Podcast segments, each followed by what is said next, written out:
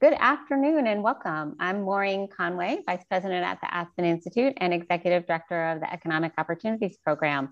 It is my pleasure to welcome you all to Valuing Care, Principles for a Post-Pandemic Care Economy. This conversation is part of the Economic Opportunities Program ongoing Opportunity in America discussion series in which we explore the contours of opportunity in America and think about ideas, strategies, policies to help more people uh, connect to the livelihoods that they value and to, to build lives of, of meaning and importance for them. I want to thank Prudential Financial, the Walmart Foundation, the Surdna Foundation, and MasterCard Center for Inclusive Growth for their support of our Opportunity America discussion series. Although today's conversation is on care, I'm sure the events of yesterday the verdict in the case of George Floyd, together with the loss of Ma'Khia Bryant in Columbus, are also on people's minds. They're very much on our minds at the Aspen Institute. The need for systems that advance racial justice has been painfully demonstrated again, and this need is evident really every day in our justice system, in our economy, and certainly in our systems of care. I'm sure these events and concerns are also on the minds of our incredible speakers today, and I thank them very much for joining us. In just a moment, I'm going to turn it over to Dan Porterfield, president of the Aspen Institute, who will kick off today's discussion. Then we'll be honored to be joined by Senator Mitt Romney and Dr. Heather Boushey of the White House Council of Economic Advisors. They will provide opening remarks on the importance of care. During our panel conversation, we'll be joined by a fantastic group of policy and practice experts who will discuss ideas for strengthening care in the near term and in the long term, building a healthy and sustainable care economy. And finally, we'll welcome Justin Baldoni and Ai-jen for an exciting conversation on campaigning for care and the role of culture in cultivating awareness and support for social change. But first, a quick review of our technology. I'm sure many of you are used to the technology by now. All attendees are muted. We very much welcome your questions and participation. Please use the Q&A box to submit questions. Uh, we're very excited with the participation in today's event and we'll get to as many questions as we can. Um, and we also encourage you to introduce yourself in the chat and share resources and comments in the chat as well. Uh, please tweet about the conversation. Our hashtag is talk opportunity. And if you have any technical issues during the webinar, you can chat with the Economic Opportunities Program or email us at eop.program at aspeninstitute.org. The webinar is being recorded and will be shared via email and posted on our website following this event. Um, the webinar also includes closed captions. If that's uh, useful to you, please avail yourself of that. And now it is my great pleasure to introduce Dan Porterfield, president of the Aspen Institute. We're so grateful, Dan, that you could join us for today's conversation. And I just turn it over to you. Thank you. Uh, thank you, Maureen. Uh, and uh, for many things, uh, especially though for your steadfast and visionary leadership in leading uh, the Aspen Institute's uh, Economic Opportunities Program and making sure that we always ask the right questions about the principles of equity, inclusion, fairness, and sustainability that should be at the heart of these conversations. Um, I'd like to thank everyone who's in our audience today, our speakers, uh, and the entire EOP team. It's a great, great group at the Aspen Institute for their work and for joining us today. Um, and it won't be too long, let's all hope, when we can gather together in person safely um, to be able to share ideas and get to know one another um, in the post-Zoom universe, uh, which is coming, I think. Um, a word about the Institute. Uh, the Aspen Institute was founded 70 years ago in the aftermath of genocide, world war, and nuclear destruction. It was founded by a group of pragmatic and humanistic optimists who believed that a good society must be organized around and must protect and promote human dignity. And if you believe in human dignity and the sort of corollary principle that everyone has it equally, then you're called to do the work of the EOP program, the Aspen Institute, and work for free, just, and equitable society.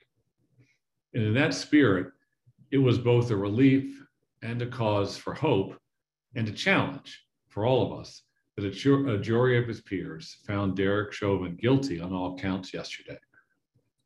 That verdict won't bring back Mr. Floyd or the many other men and women of color who've been killed in police custody, most recently in Brooklyn Center, Minnesota, in Columbus, Ohio. Nor does one verdict heal multi generational trauma or obviate the need for real change in law enforcement and policing. But uh, I think we can all take heart from the jury's demonstrated respect for Mr. Floyd's human dignity. And then we can assign ourselves the job of doing more, place by place, policy by policy, to dismantle structural racism and all forms of discrimination and othering in the service of a beloved society. That certainly includes our need to assist, embrace, and provide secure legal status to our hardworking immigrant families and communities and all children. Clearly, this is a defining moment in the history of our country as we try to do a lot of important things at once um, to promote racial and gender justice, to stop COVID 19, to end childhood poverty, to reform immigration, to fix American health care, to make the economy work for all, uh, to renew our democracy and mend the social fabric, to see one another as human beings. All these American imperatives connect directly to the topics we have convened here to discuss today. We must enhance the quality of jobs and dignity of work for care workers. We must guarantee access and affordability of care to those who need it. We must address the social determinants of inequity that threaten the well being of care workers and the resiliency of our healthcare, social, and political systems. A high quality, affordable, accessible care system is critical to sustaining that free, just, and equitable society that we're working towards. Developing it is the right thing to do and the smart thing to do for our country. And now is the time to work together to build back better in the service of our full population and our ideals. As Ai-jen Poo, who joins us later today, has said, and I quote, movements of people create change, not just any one person or organization, but when lots of people are in motion around a shared vision. We are that movement, that motion, and today is our moment. Thank you for coming together to hear from our eminent speakers and for the love and hope that motivates your work and your solidarity with all who give and need care. Now, I'm pleased to introduce Senator Mitt Romney and Dr. Heather Boushey.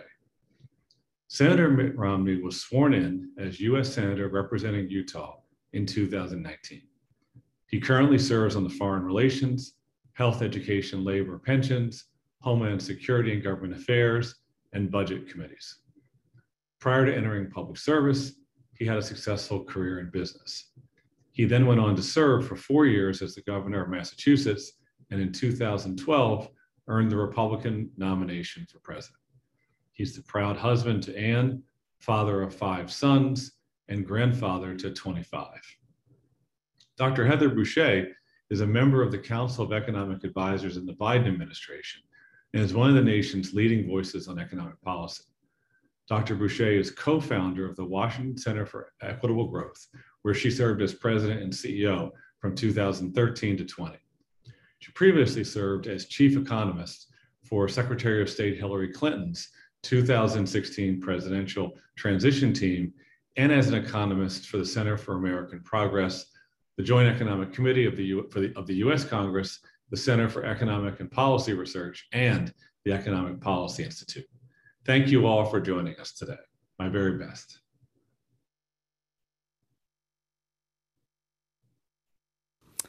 Hi there. I want to thank uh, all the folks at the Aspen Institute for hosting this discussion on issues that affect some of our most vulnerable citizens and the families across the country. As you know, our families are facing uh, greater financial strain, which was made worse by COVID 19. And of course, marriage and birth rates are at an all time low. Uh, parents aren't having as many kids as they would like to have, and uh, they say that financial concerns are the primary reason for that. As a matter of fact, if the 2008 birth rate had held constant until today, we would have 5.8 million more kids than we have. So, this is a real problem that's going to have major ramifications for our labor force in the years to come. Now, on top of that, we also have not comprehensively reformed our family support system in about three decades, and our changing economy has left millions of families behind.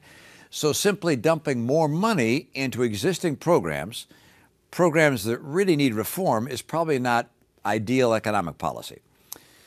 So, America currently spends about $500 billion a year to support families, but it's not working as it should. Benefits like the Earned Income Tax Credit have a massive problem with improper payments, stemming from the fact that calculating the benefit is an extremely challenging process for families at the beginning of the year when the money is going to come at the end of the year. Additionally, our largest child and family benefits are administered once at the end of the fiscal year, leaving uncertainty as to how much the family is going to receive. Existing policy also penalizes marriage and fails to recognize the important and necessary work of parents that choose to stay at home. So I've introduced a proposal that would create a new national commitment to American families by hopefully modernizing antiquated policies into a monthly cash benefit, providing families with confidence for their financial security. My Family Security Act would provide $350 a month for each child under 60 years of age and $250 a month for each school age child. Parents would also be eligible to start receiving the benefit four months prior to their child's due date. Now, it's important that expecting parents receive the help they need to face expensive associated expenses associated with preparing for the child. And of course, low income families don't have to choose between a bigger paycheck or maintaining eligibility for support. My plan would immediately lift nearly 3 million children out of poverty. It would eliminate the marriage penalty. It would also provide a bridge to the middle class, all without adding a dime to the federal deficit. So now I think is the time to renew our commitment to families, to help them meet the challenges they face as they take on the most important work any of us will ever do raising our society's children. I'll continue to work with colleagues on both sides of the aisle to advance the proposal. So thanks again for giving consideration to this and for hosting such an important discussion. All the best.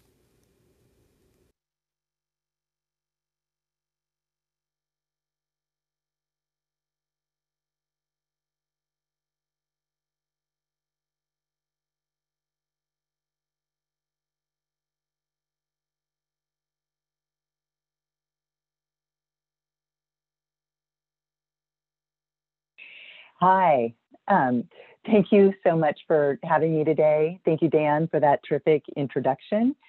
Um, I, I, just appreciate so much that the Aspen Institute recognizes the importance of building a post-pandemic care economy.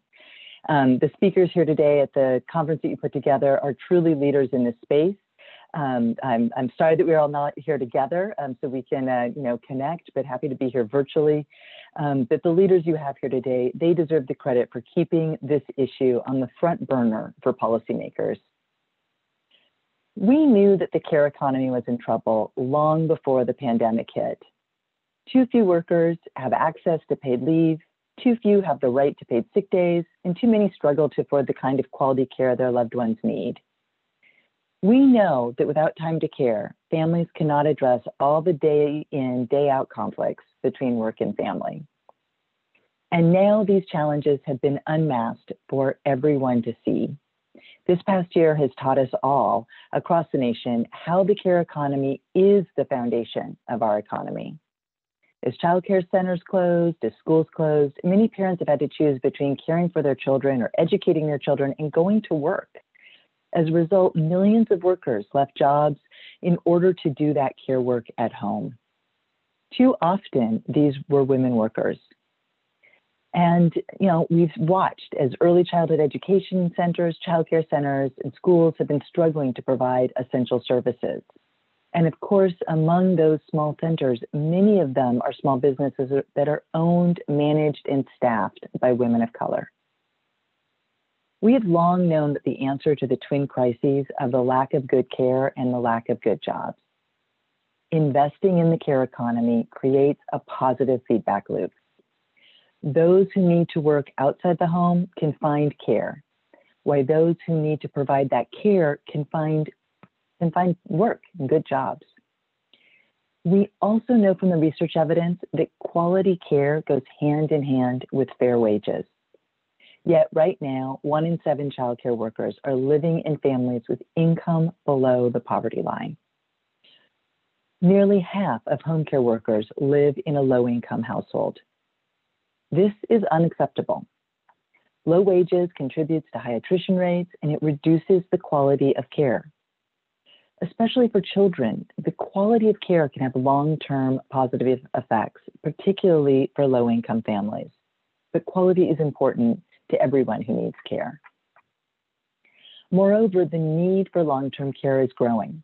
By 2034, there'll be more individuals over the age of 65 than under the age of 18.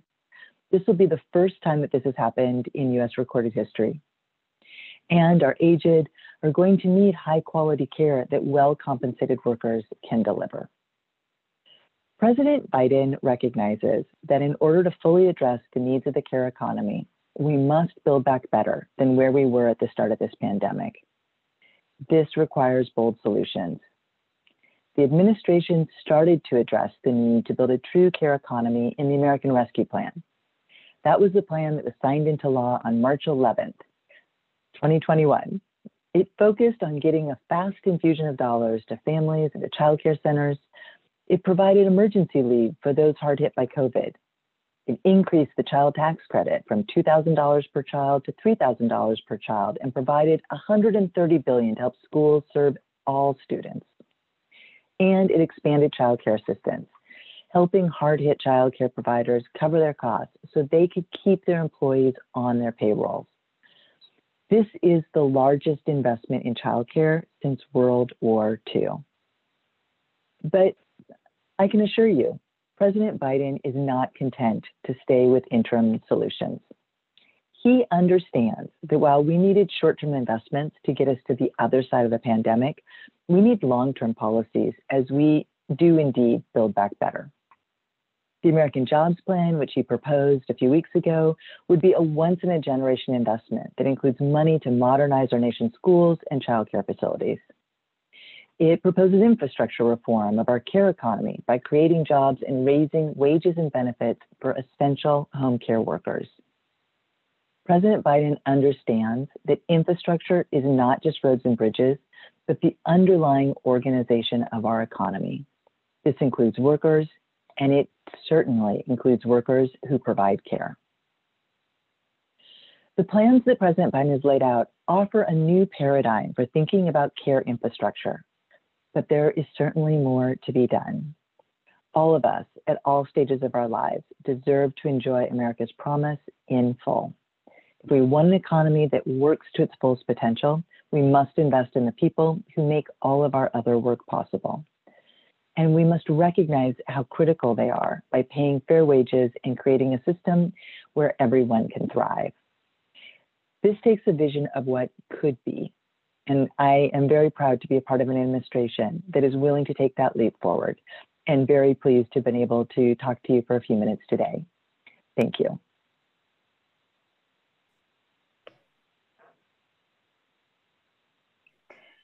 Thank you so much, Dr. Boushey, for joining us today. Uh, thank you to Senator Romney and to Dan Porterfield for also being with us and sharing your remarks.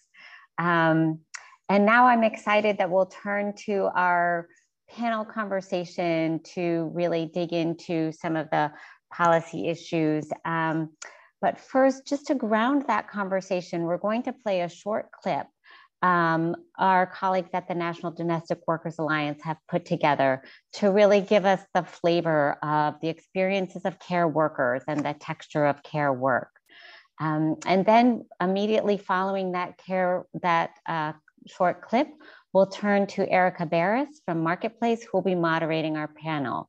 Erica is deeply engaged in issues related to care in the economy, and we're just delighted that Erica can be with us today to moderate this discussion. All right. Okay, let's see, brush your teeth.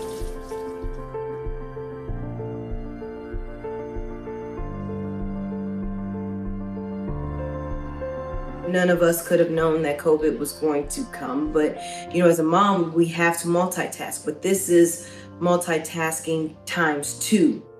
I was getting all kinds of calls from people in our community. If I could do errands for them, go to the grocery store, pick up their prescriptions. I'm able to provide care to my children and my husband and my mother. I feel like I have to stay structured, otherwise, it would be straight chaos. Homeschooling him and then working at the same time feels like I'm Wonder Woman or something. The hardest part about the day is trying to find time to fix lunch, to help with a math problem. It's like my maximum speed, and I'm doing like 100 miles per hour nonstop. I haven't had anybody I can rely on. Everybody relies on me. And I do my best to handle everything. I feel my body deteriorating. Caregiving is definitely underappreciated, especially now with COVID 19. COVID is the unknown. I've never, ever, ever been as scared to do my job. A lot of people think that caregiver is the last thing that you want to do. I hold that title with pride. It's very scary and daunting, but I've been able to find those beautiful moments. We're all together and we're healthy, and I know we're safe. Yay, got a new pet. We're a close knit community. We take care of each other. We know what it's like because we're doing it. And my hope is that we can create a society that cares for us as caregivers the way we care for others.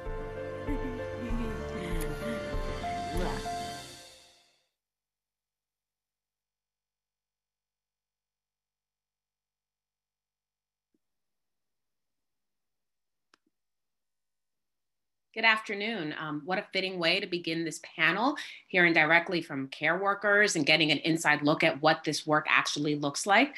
Um, I'm very excited to introduce our panelists um, who can talk a little bit about the ways in which we'll be injecting public funds into this space and the way that a lot of the work that a lot of this caregiving work, um, care economy work that has been for many years siloed in different categories and sort of pushed aside is now being looked at as something that is um, worthy of a larger federal type of infrastructure. Um, you know, I think when we talk about infrastructure for years, we've talked about roads and bridges. And for the first time, it appears that we are sort of really addressing it in a different way. Um, and I'm excited to hear from our panelists, as I'm sure you all are, about how this looks for them and how, you know, what they envision.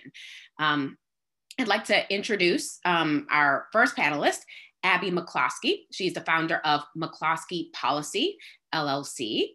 Um, Abby will join us in a minute. Um, then we have Adria Powell, President and CEO of the Cooperative Home Care Associates, Tina Tchen, President and CEO of Time's Up, and Dorian Warren, president of the Community Change Co-Chair Economic Security Project. Um, all of their bios are found on the site's page, um, but we can kind of start off and talk a little bit about some of you know the respective work that everyone's been doing in this sector um, and what different kind of you know what everyone can sort of bring into this. Um, I'm going to start with you, Adria, and just sort of ask, you know, as a long-term care provider who's worked closely with workers, um, can you talk a little bit about that video we just saw and a little bit about what your organization, um, you know, who your employees are and, and what the jobs look like on the ground? Absolutely. Thank you so much, Erica. And I just want to say thank you also to Maureen and the entire team for asking me to participate as part of this panel. I think this conversation is really important and quite timely, and I'm excited to be here today with everyone.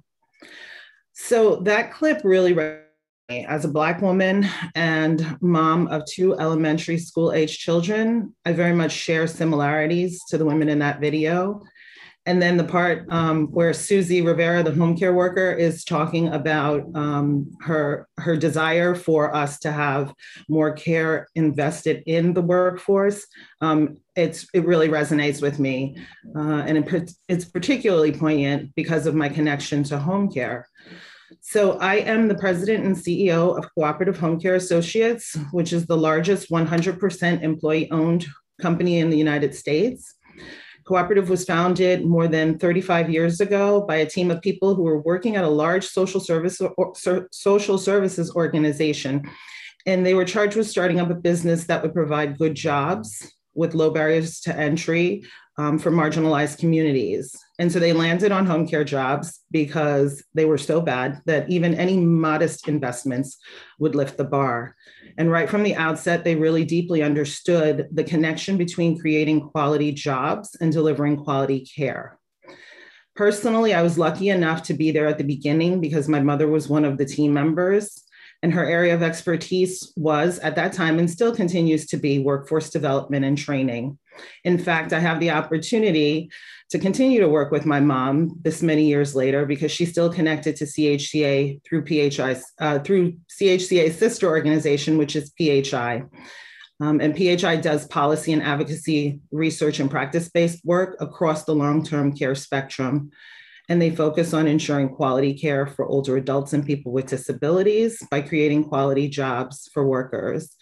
And in fact, um, PHI is a really incredible resource on these issues um, for the workforce, for long term care, and for care recipients. And I'll drop a quick plug that they had a report that came out in January called PHI's Caring for the Future. Hopefully, we can um, have the link dropped into the chat. Um, it's just really a comprehensive um, snapshot of the issues that have gone on for the past year, like during the pandemic. But back to CHCA. Um, in 1985, we started with just 12 home care workers. And before the pandemic, we had 2,000 workers. But sadly, um, today our numbers stand at just over 1,500. We train, certify, and employ personal care aides and home health aides. And we continue to work to try to make these jobs quality jobs.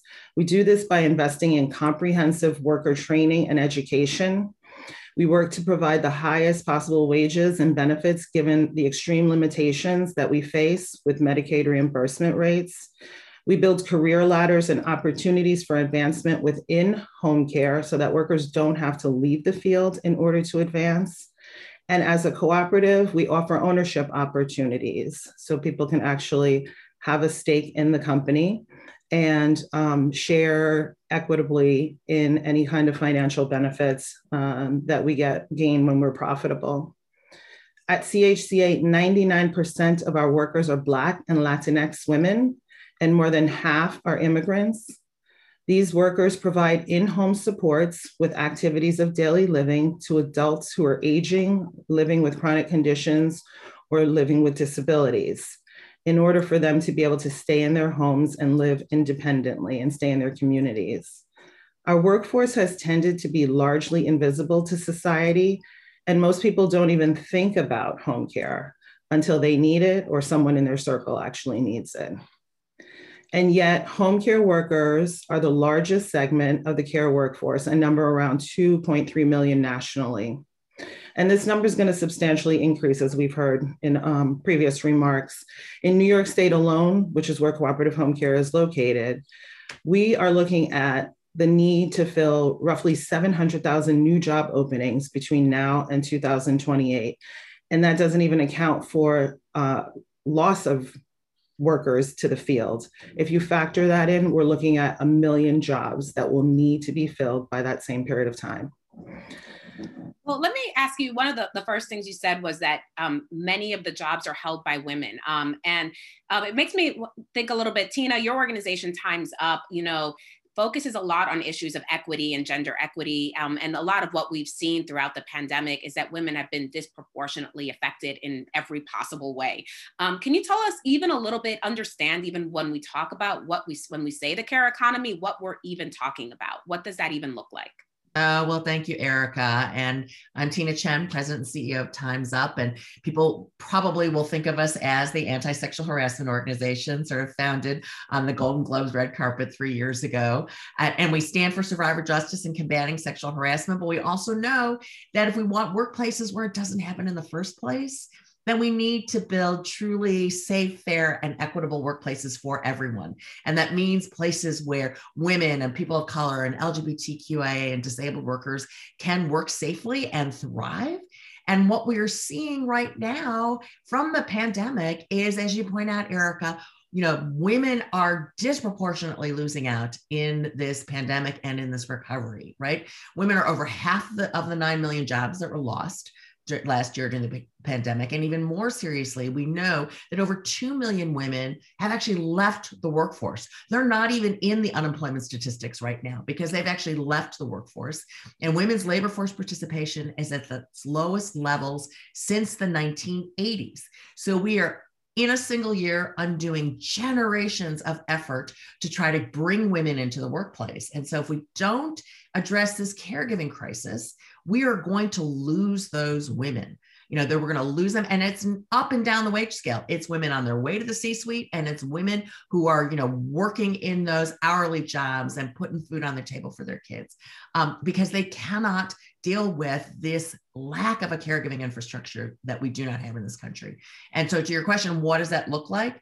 It looks like actually a comprehensive caregiving infrastructure. What's new about this conversation is that we're not talking about these issues as childcare over here and elder care over here and caregiving you know supports for caregivers themselves like adria in a th- you know third place and paid leave over in a fourth place we need a system that is end to end right? Covers you from the time you have young children to the time you know you're caring for your elderly parents to the time like me when you're an elderly person who on their way to needing that care. And we don't have it in this country. We know we have never had that kind of investment or infrastructure. We entered the pandemic. Let me just remind everybody we entered the pandemic as one of only two countries in the world that did not have a national paid leave policy of some form. We didn't even have a national sick leave policy when the pandemic started. And even right now, while we patch together some emergency family leave, it's very limited. And we need actually a system that will address everyone. And so that is what we talk about when we're talking about a caregiving infrastructure that invests in these caregiving options, that invests in good paying jobs and careers, as Adria talked about, you know, for caregivers themselves, and gives workers themselves that paid leave so that they have the flexibility to address their care needs when they need to. All right. Um, and Dorian, you were an advisor um, on the Biden administration's um, transition team when it comes to the care economy. Can you tell us a little bit about you know why are we situating childcare so prominently right now um, i think you know tina um, and adria kind of spoke to it a little bit but tell us a little bit more about why it is that all of these different things that we've thought about for so long in silos are finally sort of coming mm. together and convalescing thanks erica um, and i just have to name as I'm entering this conversation today, um, and thanks, Maureen, for naming it earlier. Um, obviously, on our minds and in our spirits is the verdict of the trial yesterday around the murder of George Floyd and of course the police killing of 16 year old Ma'Khia Bryant in Ohio. So a lot of conflicting emotions today. And it's not lost on me that as a country and society, we have spent way too much money and resources on our carceral state and not enough on care infrastructure. So those two things are related. It's not unrelated. Um, to your question, let me just say, um, community change, my organization, um, we work with about 200 grassroots community groups around the country on a range of issues. About half a decade ago, Erica, we convened a group of organizers and asked what would it take to fix the flaws and create a genuinely comprehensive and equitable early learning and childcare system. And one of the biggest challenges that organizers identified was the absence of a broad-based constituency that could mobilize public will in a different direction. There's so much fragmentation, or there has been, um, between childcare providers in particular, between advocates for children, for parents, for elders in terms of the broader care economy. And so part of our role and, where we sit in the larger care ecosystem has been to incubate and help to build the capacity for grassroots organizations focused on childcare that bring together um, these fragmented stakeholders, right? That bring together providers and teachers and parents to mobilize public will, to change public will, and place childcare firmly on the local, state, and national agendas. And I have to say, what a different place the movement is in today, the broader care movement. I mean, Heather Boushey on this call, on this webinar, is in the White House and is one of our leading think is the leading thinker in our ecosystem around the care economy. So that is the result of you know a decade of organizing, uh, of putting forward bold ideas, of in some cases disruption. And there have been so many policy wins and changes that have led up to this moment at the state and local level, and of course at the federal level. Um, let me say also, this is a movement that really has to be spearheaded and led by Black and Brown women. And I want to make sure that we center those most directly affected and those impacted families in the push for structural changes to improve care for children and care for all families. Um, lastly, I'll just say there's just so much at the federal level that's moving that makes us very happy. And again, it's not an accident. It took a decade and years of organizing to get here. There's so much moving at the state level, especially amid COVID recovery efforts that have advanced permanent improvements, particularly in childcare systems. There are a lot of administrative changes that are moving right now. Um, so I just want to leave you with this one very hopeful note, and that is um, the real traction we've seen, especially at the late level, that at the state level, that hopefully we can scale up in this moment around childcare. Years of organizing by our grassroots partner, OLÉ in New Mexico, has brought the state of New Mexico one election away from becoming the first state to declare a constitutional right to early childhood education. That is incredible in this moment in which we find ourselves. The idea that it's a constitutional right, that it's an entitlement um, for early childhood education. And New Mexico voters will consider this proposal in the November 22 general election. So if you have friends and family in New Mexico, start talking to them now. Um, the last thing I'll just say, and I'll stop here, is um, beyond the childcare system and creating one that's inclusive and accessible, um, and in addition to the, the amazing investments in paid leave, paid and family leave, um, paid family as well as elder care and home care, the child tax credit that um, Senator Romney spoke about is also super important. And I just want to make this point. Um, monthly direct cash for parents to use at their discretion, whether it be food or diapers or childcare, will be a, such a, a, a, help to struggling families right now um, and will help with the income volatility that so many people struggle with. So I'll stop there. Right. Yeah, thank you for those thoughts. That's really interesting. Um, and you mentioned paid family leave, which brings me to Abby, which um, is something that you know has been essential part of your work, and is something that we've really seen come to the forefront this year, especially when we talk about sick leave and how we define that, um, and, and who gets that, and how that is sort of doled out. Can you talk a little bit about that and, and how um, that's sort of entering the national landscape right now in terms of the discussion? Yeah, thanks, Erica. This is such a powerful panel. I was getting lulled into listening, and it's like, oh wait, oh wait, here we go.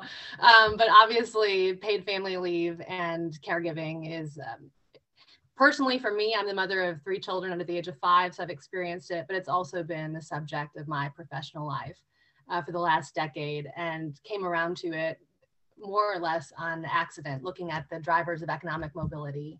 I was at a center right think tank, and lack of affordable childcare, low wages for caregivers, lack of paid leave kept coming up as significant barriers for economic opportunity, not only for the adults we were talking about, but also for the children who didn't have access to those high quality um, care institutions. And at the time, you know, I don't think it's out of school to say that wasn't a focus uh, on the right. That's obviously changed significantly, as we can see with Senator Romney's remarks and others. But committed with a few of my colleagues to start working on are there bipartisan solutions? Are there center right solutions that we can put forward to kind of begin this conversation that admittedly was significantly more advanced um, on the left side of the political aisle than it was on the right? And i feel like we've gotten to that moment on paid leave. I can't think of a single thing that president biden and president trump have in common other than that they both support a type of paid family leave system. Uh, that's that's something and i think we should pay attention to that. And just,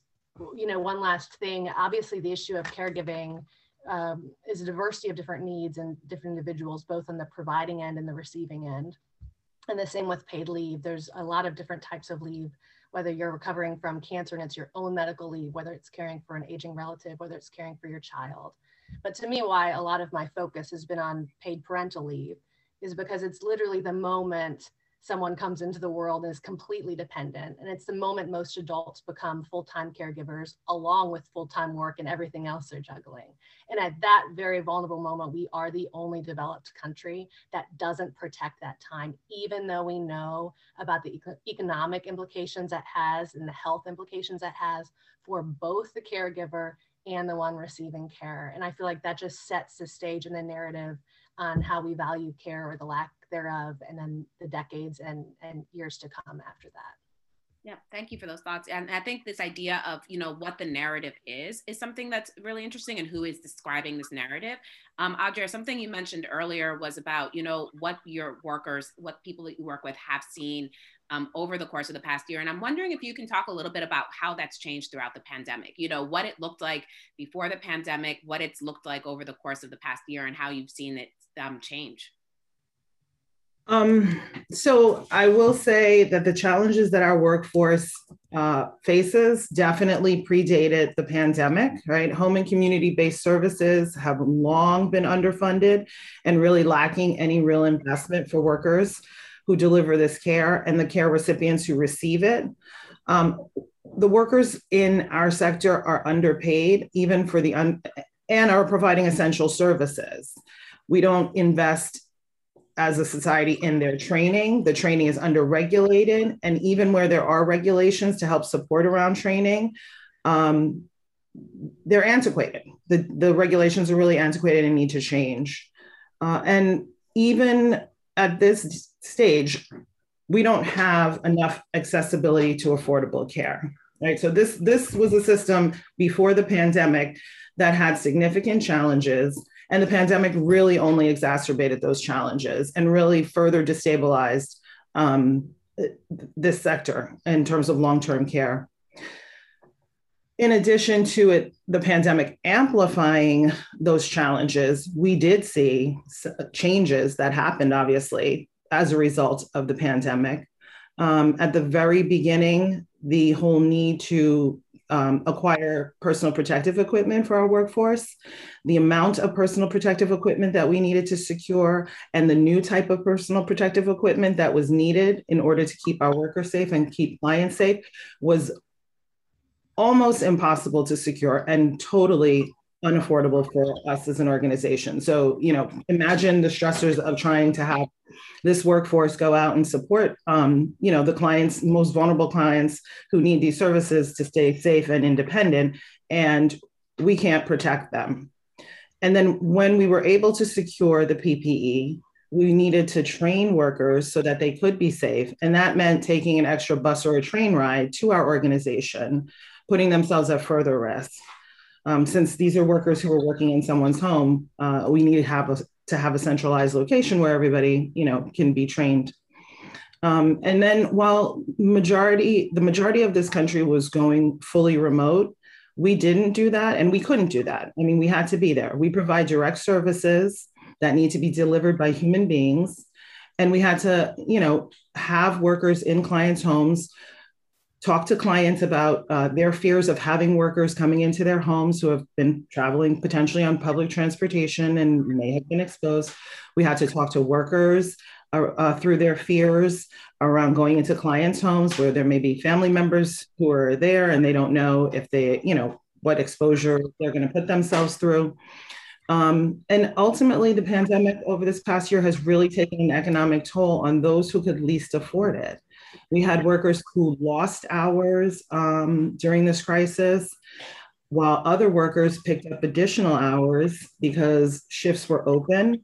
And um, having those extra shifts could mean that someone, while they may be earning more, um, it also brings a level of stress with it because now workers may be spending more time with their clients and their and their and managing their own family needs.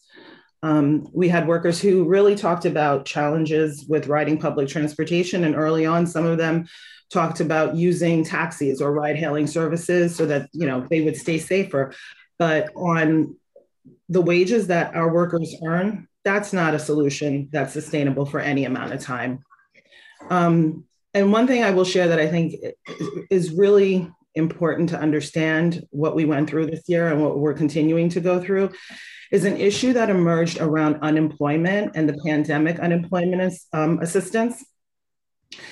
And that is that home care workers who collected unemployment benefits or are collecting them could earn more staying home and not putting themselves at risk or putting their families at risk than they could earn going to work.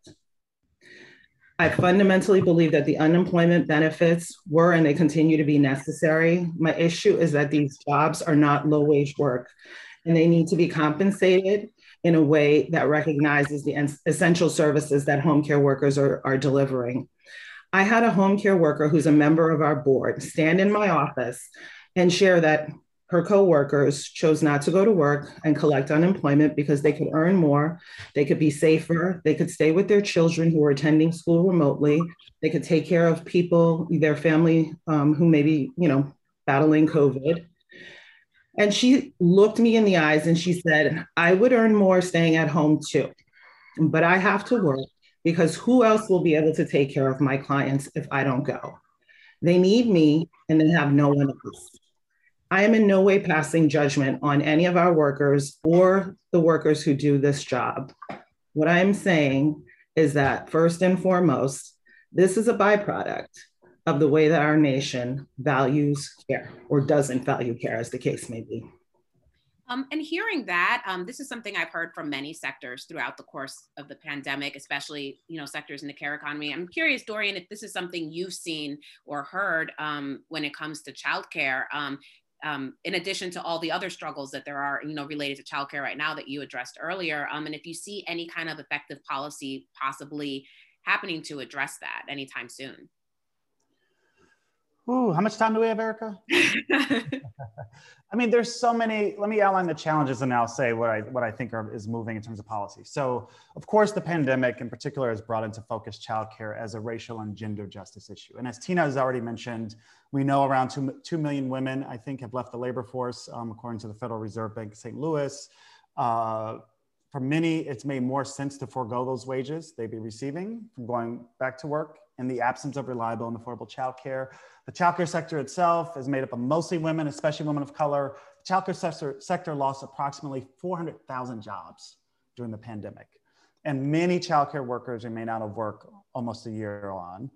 That doesn't include the pre-existing issue of childcare deserts in way too many low-income communities and communities of color that existed before the pandemic.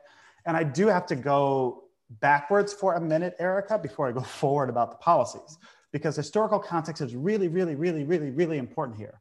It's important for understanding the, the working conditions, the systemic exclusion from economic opportunity that especially Black and Latinx early educators and providers experience today. You got to start with the institution of slavery that forced Black women to care for white children. You have to look at Jim Crow, where Black women were delegated to domestic work. You have to look at how the New Deal, which was um, like I celebrate the New Deal every day, but it also excluded domestic workers from even basic labor protections um, under the National Labor Relations Act, the Fair Labor Standards Act, because we know Southern whites resisted policy that would grant Black workers new rights at the time. And then more recently, immigration policy has created, you might call a, a, an exploitable, a supply of exploitable undocumented women in the care sector. So this is the history that shapes the outcomes for women workers in the childcare industry today. Then you add on top of that historically, childcare has been um, relegated to, let's call it a private responsibility rather than a public good. It's been like your individual problem. Then, on top of that, you have a childcare sector that's historically been split among a number of lines. So, private in home versus center based care, formal versus informal care, and uncompensated caregivers. So this has created challenges for uniting a broad coalition of providers, but that has changed dramatically. And so to your policy question, Erica, I do think the opportunity before us right now, today, this is a once in a generation chance to really deliver for um, working families in America, but also it's embarrassing we are this rich democracy and the rest of the world has figured this out. This is a once in a generation chance to deliver the core investments in a care economy going forward. And I think that that comes with lots of organizing. But as we have just witnessed with the passage of the American Rescue Plan, we can move even with razor thin margins. And so now, how do we build on this foundation to deliver a just, equitable, inclusive economy? The moment is right now. The proposals are on the table right now. And I know at the end of the conversation, we'll come back to how can you participate and get engaged to help make this a reality. So there are, at the local, state, and federal level, um, there are so many things moving right now. The opportunity is before us, so we have to lean in and shift public will to really deliver on the care on the care economy and care infrastructure.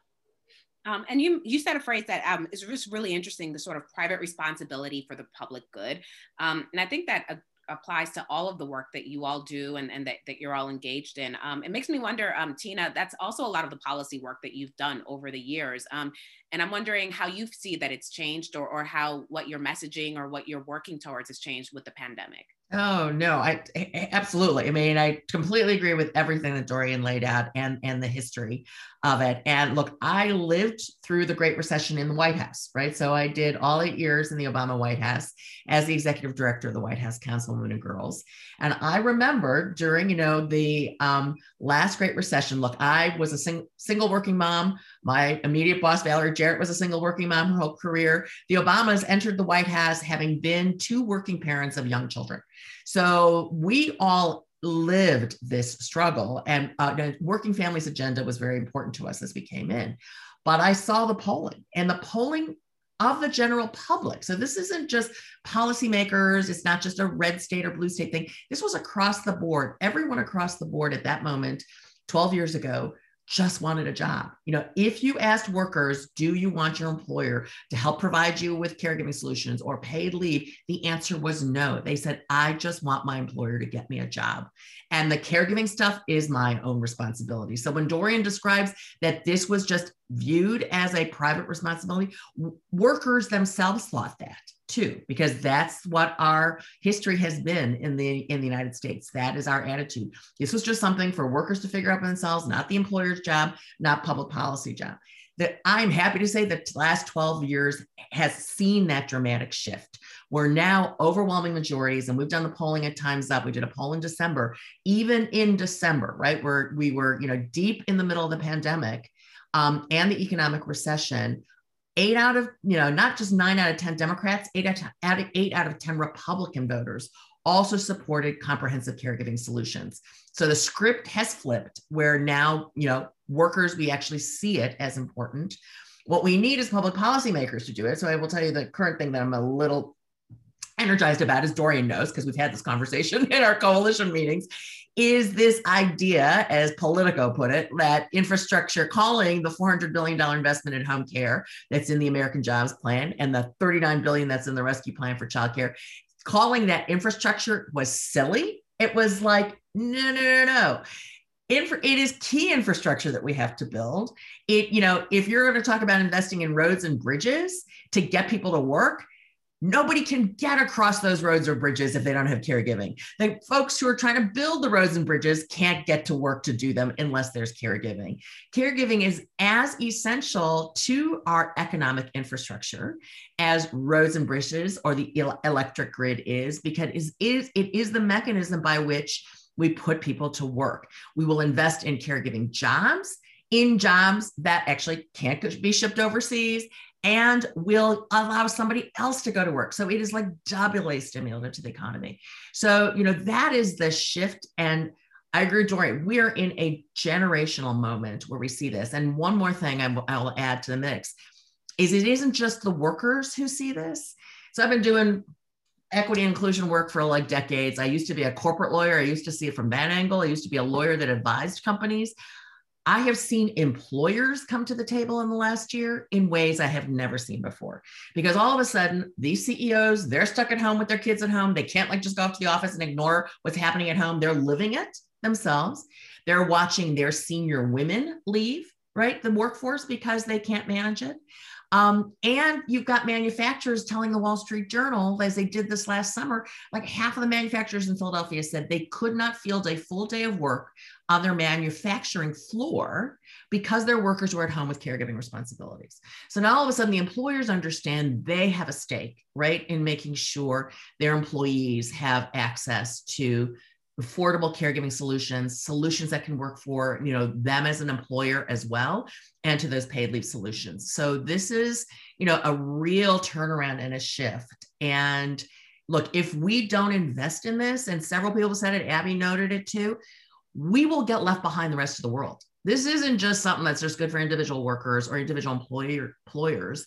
We as an american economy will fall behind the rest of the world if we don't make these investments um, well, you got a little bit ahead of me, Tina. I was going to ask Abby about um, how you know employ, you know, what kind of pressure we're we're seeing from the world of the corporate world and from employers towards moving towards more parental leave policies. Because, I, like as you said, this is something people are seeing. They've seen it now in real time, and it's actually affecting a lot of companies' bottom line. So that's sort of shifting a little bit of the narrative as well. And I was wondering, I know Abby's done some work on how it's viewed, uh, you know, on the employer side during the pandemic. So maybe you can tell us a little bit about that.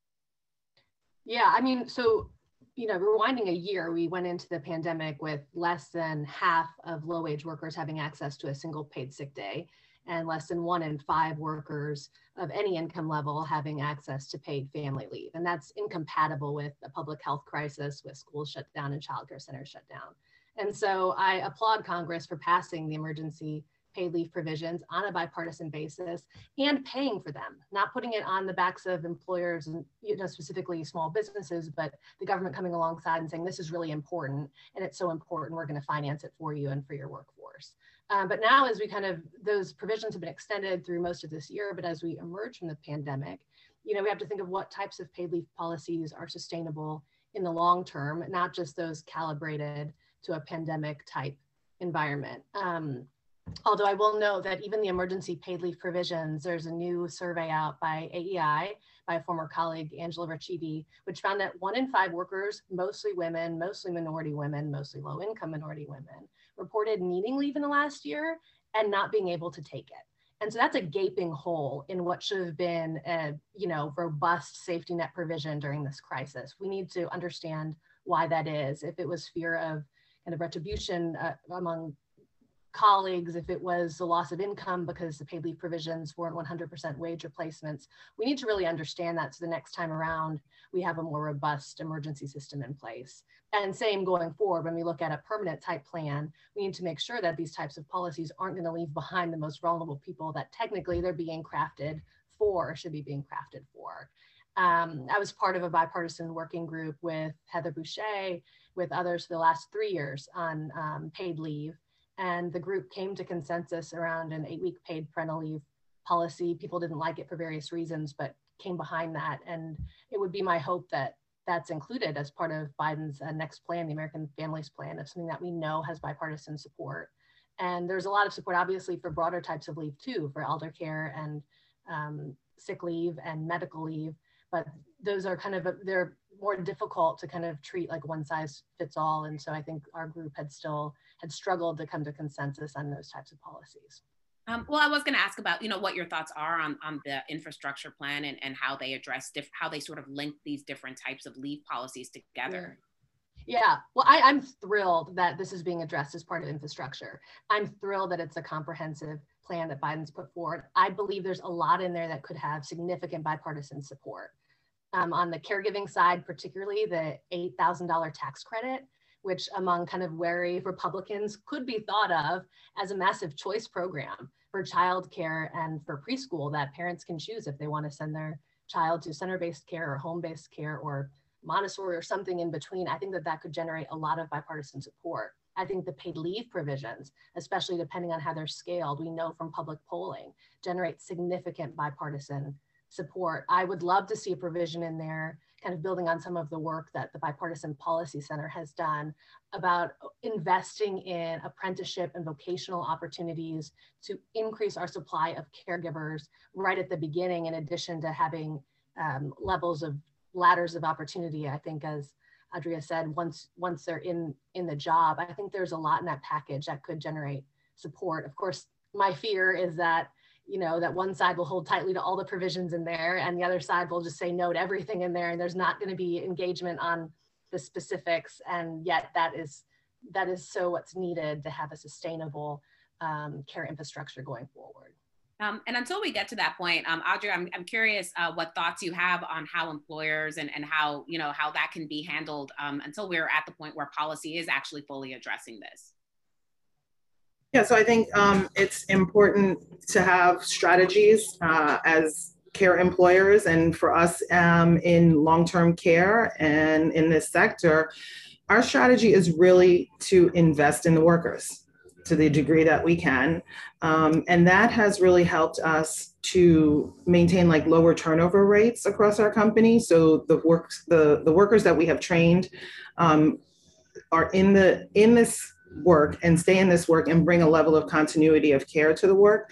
Um, I also believe that we add value to the job in many other ways, even if we can't raise the base wage, which we can't do alone. We invest in our workforce by providing them with free training. Uh, we guarantee them job placement at the end of their training. For workers who want to work full time, we work to get them those full time schedules. Uh, we have peer mentors who support workers uh, when they're facing challenges on the job.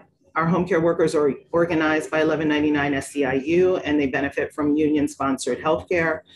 We provide free dental, life insurance, paid time off, auto enrollment in 401k, and ownership. I, you know, I, the piece about the ownership is really important um, and affords people the opportunity when the company is profitable to actually share in the benefits of their labor and what that, that labor has created.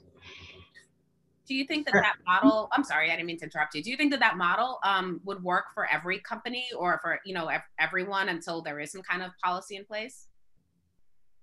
I think I think it would be really challenging to turn every company into a cooperative.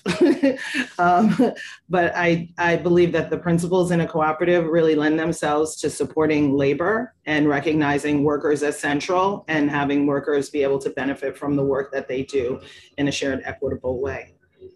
I think it also means investing in workers and treating them with respect, right? We have to value the contributions that workers are making um, and for CHCA, one of the things that we do is also really work on policy advocacy efforts to ultimately get that base wage increased, um, you know, for the workforce. And in fact, this year we worked really closely. I appreciated what Dorian said around um, having parents, providers, and teachers all, you know, working collectively together. We worked with um, grassroots organizers, other home care providers, consumers who need the services, and workers this year to really try to advance legislation that would increase home care worker wages to 150% of the minimum wage in New York.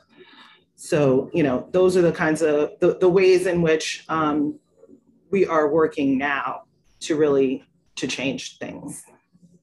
And can I just add, Erica, what, what Adria is saying is really important for all of us because you know this is already as we sit here today and anybody who's tried to find childcare for themselves or elder care already knows this is an industry where you know demand is far outstripping supply right? You know you just can't find it. It doesn't matter what your income is unless you can't find you know quality you know childcare or elder care um, or care for a disabled you know loved one. And uh, you know creating those economic opportunities investing in good wages and labor you know protections for caregivers is critical if we're going to grow the supply right? And this is uh, demand is only going to increase. You know there's over three and a half million americans turn 65 every year right? 70% of us are going to need care at some point. That doesn't count then the babies that are born every year. And so if we're going to really have you know supply that is well trained and well compensated and is available when we need it we've got to make the investments in the caregiver workforce that adria is talking about um, and Tina, I want to ask you because you your organization recently published a paper talking about what the economic impact would be, and you're somewhat talking about it. But can you sort of tell us in sort of broader strokes what this would mean? You know, what investing in home in the care economy would actually mean for our greater economy? Absolutely. So we, we actually took um, the Biden Harris campaign proposal as the proxy, right, of a 770 billion over 10 years investment, um, and use that broad stroke investment and put it through the economic analysis with Lenore Palladino up at UMass, and um, I really tried to ana- analyze what would be the economic, you know, the traditional way of thinking about stimulus right and as as you come you know trying to stimulate the economy and what we found is is that if you make that scale of an investment in a broad based comprehensive caregiving, you know, um, system and structure, you will um, generate two and a half million jobs a year, right? So a little shy of that, two, um, two, 2 million jobs a year, and $220 billion of economic activity every year for the 10 years of that investment, right? That is significant. And that actually, economic, those numbers do not count what I said earlier, which is the fact that these are jobs that actually allow someone else to go to job. So we didn't even take that into account. We used the traditional model of how many jobs get created and how many, you know, sort of adjacent jobs as that spending increases, right, of those workers. And that's the level of stimulus that you get. So that's why the economic case for these investments right now at this critical juncture of our country is, you know, the, the case could not be clearer. Um, and then Dorian, I'm curious what your perspective is on, you know, how the administration is approaching caregiving in the infrastructure package, you know, and what role you see government having in all of this. Mm, well, I'm, I'm really appreciative of this, this administration helping us to leave behind our outdated 20th century notions of infrastructure and offering up, uh, thanks to lots of work of people on this webinar I've been doing the last decade, of thinking of care infrastructure as central. Um, so we know childcare, home and long-term care, paid family leave, that is the infrastructure that supports families that make up the economy. It makes the it makes work possible for others. Um, to Tina's point on just to say on the investments, um, we know that investing in children's early development and a stronger care infrastructure builds the foundation for tomorrow, right? It is the down payment on the next generation's ability to tackle the problems of tomorrow. But I want to acknowledge that that makes the politics really hard because we don't see the results of those investments in two year election cycles. We might not see the results for a generation. And so that makes the politics hard. And we have to make the hard choices around investing now in the care system. So, from my perspective, we have been um, honestly thrilled with the commitment of this administration to really investing in the broad and combined pillars of care infrastructure. Obviously, I care a lot about childcare, whether it's investment in facilities to um, in investments in, in the system overall to providing um, support for low income parents that makes it affordable and accessible. The $40 billion um, released um, from the American Rescue Plan for investments in childcare last week shows us this administration is very serious. The vice president has made comments about this. Um, so we're very, very um, hopeful and optimistic about what this means in terms of the creation of millions of jobs in the childcare and early education sector and the broad care economy um, writ large. We still have to, you know, I'm an organizer, so we have to keep the pressure on at all levels to ensure that federal legislation and proposals are passed, that the implementation goes well at the state and local level. We a lot of us like are engaged in policy advocacy and we might win a policy and then we go on to the next thing and implementation is the story. How we implement any given policy makes all the difference in how people experience it. Um, and so the last thing I'll say is I do think making sure that um, going forward for this administration, that we are also ensuring the voices of those most directly affected are at the table and are heard and are front and center um, and create a feedback loop to, to, to assess um, throughout the next several months and years how we're actually doing and how those investments in care infrastructure are being spent. Um, so I'm going to open a question up for, for everyone um, and just say one thing that you each hope can be achieved to build a sustainable care economy for post pandemic one thing that you hope is achieved you know um, and you know we can say sort of give it around like within the next year even um, and and i can i'll start with you tina because you're laughing um, and we can kind of go around the room well, I'm laughing, Eric, because it's never just one thing, right? Because if it had been one thing, we would have solved the problem already. But if I had to focus on the one immediate thing, I really do think we got to support the American Jobs Plan, and what I expect will be announced next week. You know, in President Biden's you know um, uh, address to Congress on the American Families Plan, which I hope will include the paid leave provisions in addition to the investments. You know, that's the thing, and it you know the I also learned this in the White House. You may sit there and you got the bully pulpit, and he's got the plan. That plan doesn't get passed from the White House alone. And Dorian's point about organizing, you know, people need to make their voices heard, right, on both sides of the aisle. And I really appreciate Abby being here and, and pushing that. Is you know, we need this is not a red and blue state problem. This is, you know, pandemic didn't hit red and blue state caregiving challenges for workers didn't hit red and blue state. This is everybody right now is living it. And everyone needs to make their voices known to their policymakers that this is what they want. And so it doesn't get stuck in those corners that Abby just described, right? With everybody just going off in Washington to their partisan corners, because we do know that everyone across the country really needs this right now, sees the need and so we need employers and workers and you know local electeds to make that known right now. That's like the one thing I would pick. Okay. Um, let's see. Sort of not one thing, but you know, one concept. um, see, Abby, I saw you un- un- unmute yourself. Oh yeah, it's like genius. But package a bunch of different things into one thing. I was going to do the same thing. If there was a kind of a skinny down, if we get the moderates in the Senate to come together, Senator Sinema, Senator Romney, people who have led on these issues to come together to say this is the type of you know, these are the pieces of President Biden's plan we support. These are the other ones we would include and kind of come up with some type of bill that both sides could get behind to to triangulate the argument which is which we know how it's going to play out. We know how it's going to play out. And we know that when these things are passed on a strictly partisan basis whether it's EACA whether it's tax reform whether it's you know all the things that we've been seeing they're not as sustainable as they can be if they are kind of corded together and passed with buy-in from both sides of the aisle. And i know that's a huge a huge ask, especially in this political environment. But I would just hope that there's something that can triangulate what is going to be kind of the standoff here on this next package, I imagine, as it's released next week. All right, thank you. Um, and then Adria? Yeah, I mean, I, I would, I share the same um, points that both Tina and Abby are, are talking about. I think for me, I look even before that to the place of trying to ensure that um, there's recognition for an understanding of like the ripple effects of higher wages and better treatment. So like when when Tina's talking about um, having caregivers so that people can go to work, uh, there's endless ripple effects, or not endless, but I guess yes, endless, right? I mean, I think about if we make these investments, right, on community health, workers themselves are able to actually go to work and deliver the cares, the care that they need to deliver. They're healthy, right?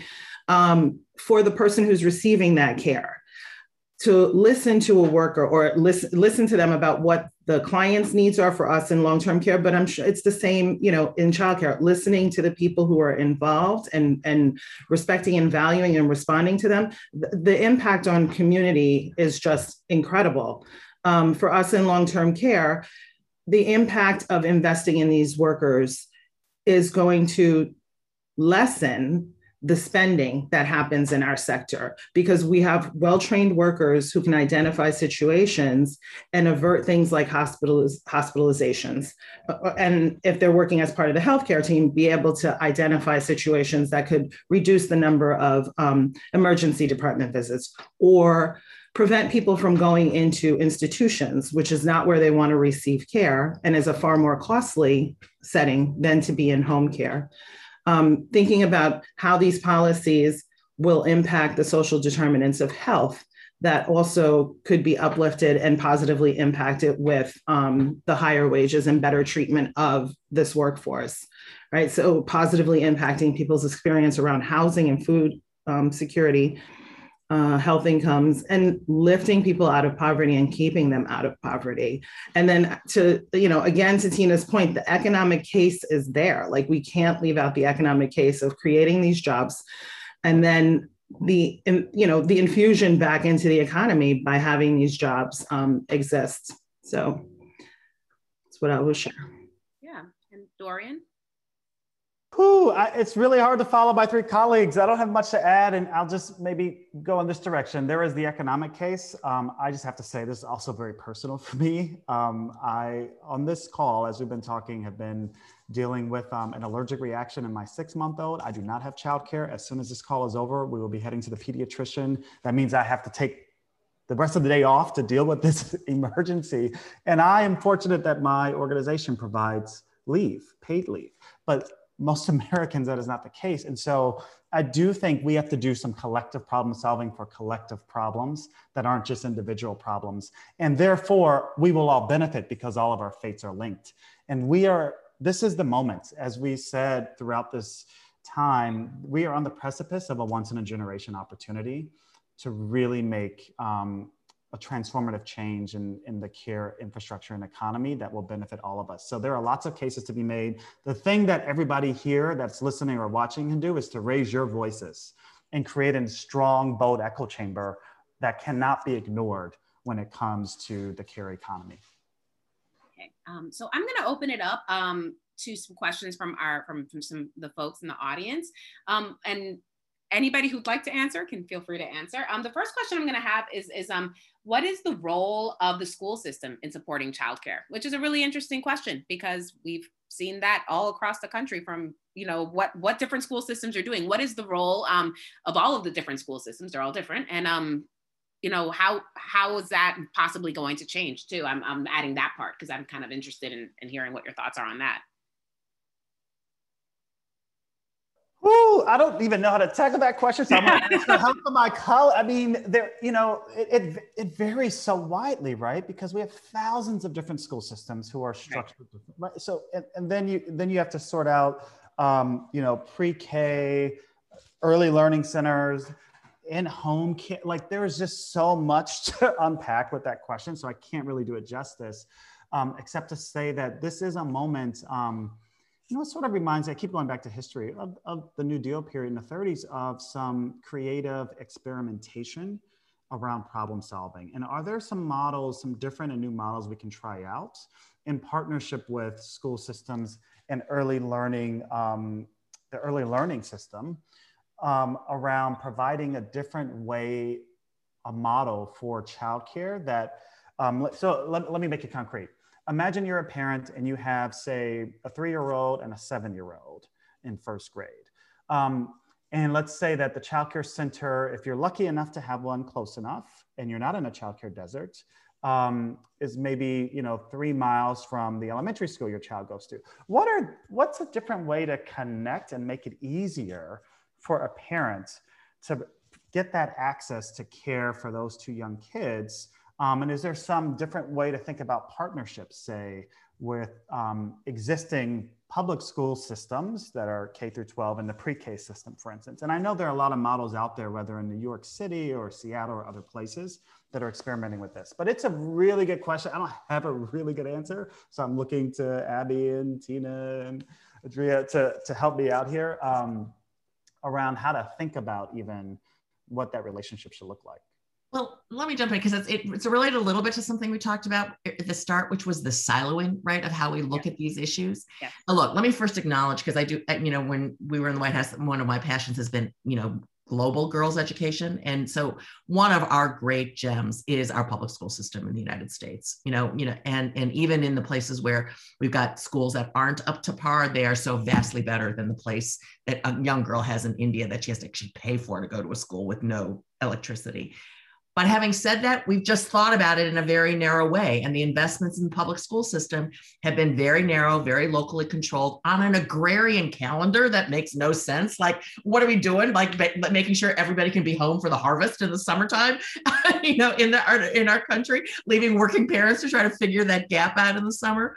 Um, and so we haven't thought about it systemically, right? To Dorian's point. And that's what we need to do. So we need to pull that school system thinking into also what is the connection to early childhood? What is that connection to summer learning? What is that connection you know to what what families are experiencing across the board and where the location of all these the, these institutions are in in a cohesive way? Because it's just been siloed piece by piece by piece by funding stream by governance structure you know by where the advocates are. And that is also part of the once in generation moment. You know we need to sort of look at one of our greatest assets in our country which is our public school system and how can we leverage that to its best abilities that will benefit children um, and their education as well as their parents um, and this is a somewhat related question that also came in is how can we incorporate um, other groups that have been doing this type of work, faith-based groups, community organizations, you know, how is funding passed down to counties? I think I'm putting three questions together in one, but they're very similar. Um, I'm wondering if, if, if any of you have any thoughts on, on sort of, again, this is more of the siloing um, of different groups that are trying to sort of do the same type of work. Yeah, you know, I'll speak to that. I think it has to be a big tent to include these types of groups. And I think that that becomes more difficult if either political party holds to just one solution and it's just this one and this can be the only one. And we've kind of seen that uh, with the Family Act. Um, on the left, I think in order to bring these different groups in, we have to kind of open ourselves up to creative and innovative thinking about if there are policy solutions we haven't even thought about yet because we haven't heard from all of the groups who are affected by this. So I think it's I think it's very important. Yeah, I would underscore that, particularly around this experience that we have just had and we're coming off of, um, you know, broadening the stakeholder groups and also being able to um, not necessarily focus on the areas where we may not share commonality, but looking for where we have like a, a collective position and really leveraging that. I think it's it's it's going to be essential to really um, to changing this and and being able to come up with those innovative approaches and responses that um, we've been you know stuck in the same place. You know we've had the status quo and things haven't changed. And in order for us to really test out new models that are going to um, infuse this care economy and really have it take hold i think you know we've got to broaden the the stakeholder group um, and this next question is something um, I know I've done a number of stories about is how would raising the minimum wage change a lot of the discussion that um, we're, we've all been having?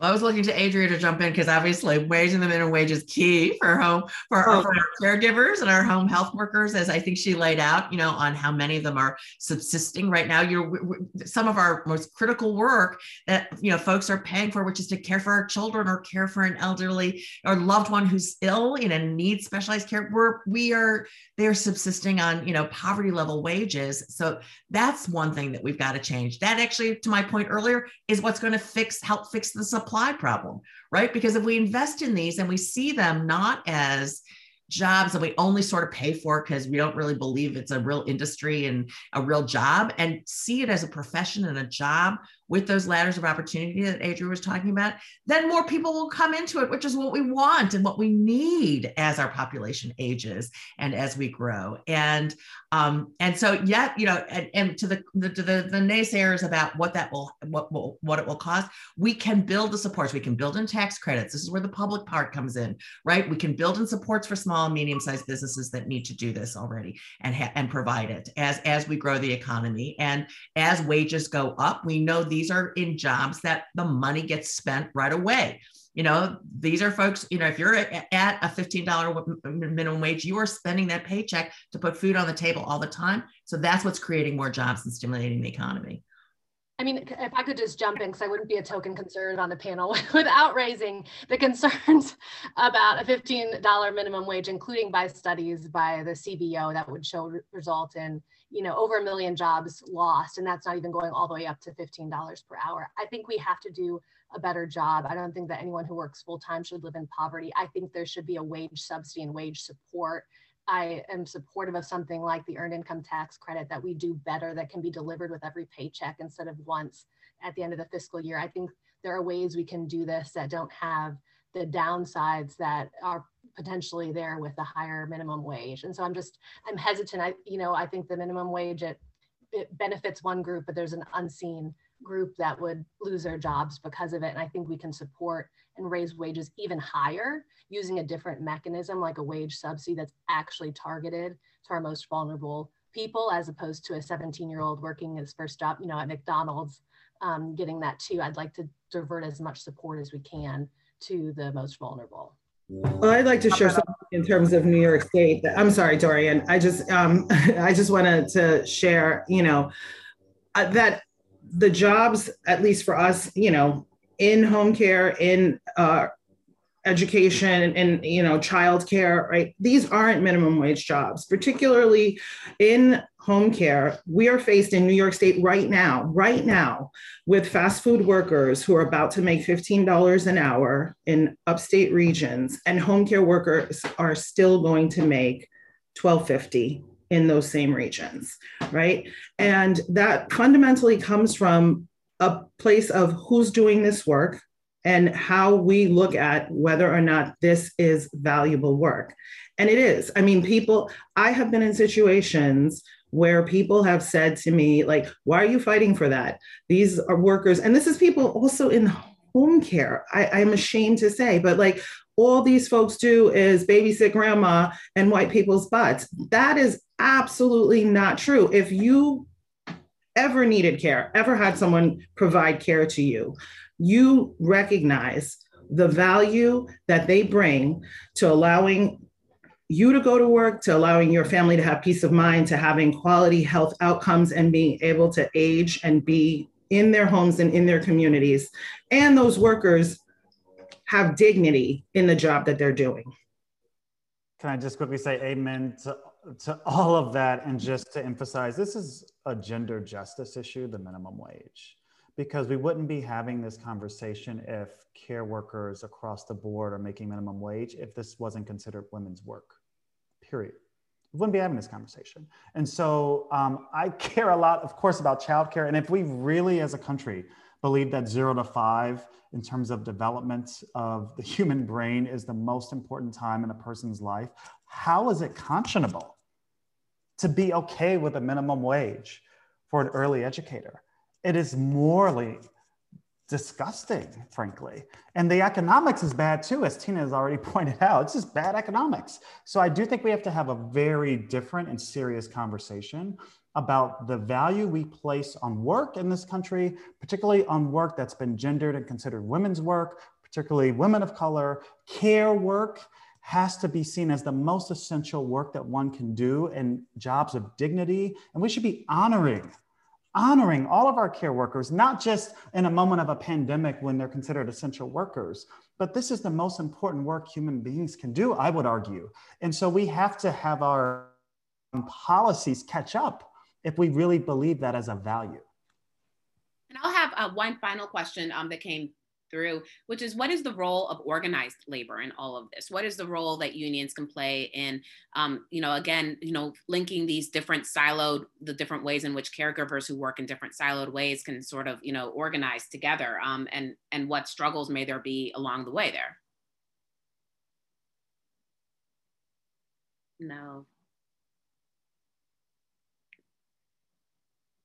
Oh, okay. Well, look, I'll jump in. I thought Adria might just because she's she's in this, you know, and with with SEIU and organizing. But you know, first of all, just starting with you know, caregivers, they're outside of the labor protections, right? You know, as Dorian went through the history on why they have been excluded, but they have been excluded from the ability to organize, excluded from the protections, you know, of our, you know, the the what we expect otherwise in our economy. And I think I don't think people understand that, right? That actually caregivers exist outside the formal economy, and that's what we need to do is to bring bring them treat treat them like we're treating all the other jobs that need you know labor protections and wage protections um, for, for folks um, so so that's a critical piece where you know i think you know organized labor is a part of it and i think you know organized labor is the place where you know when you look at jobs that are you know labor union jobs you know things like wages go up and you know the you know the the, the empowerment of vulnerable workers you know um, happens and you know so you know that's another piece you know that is you know in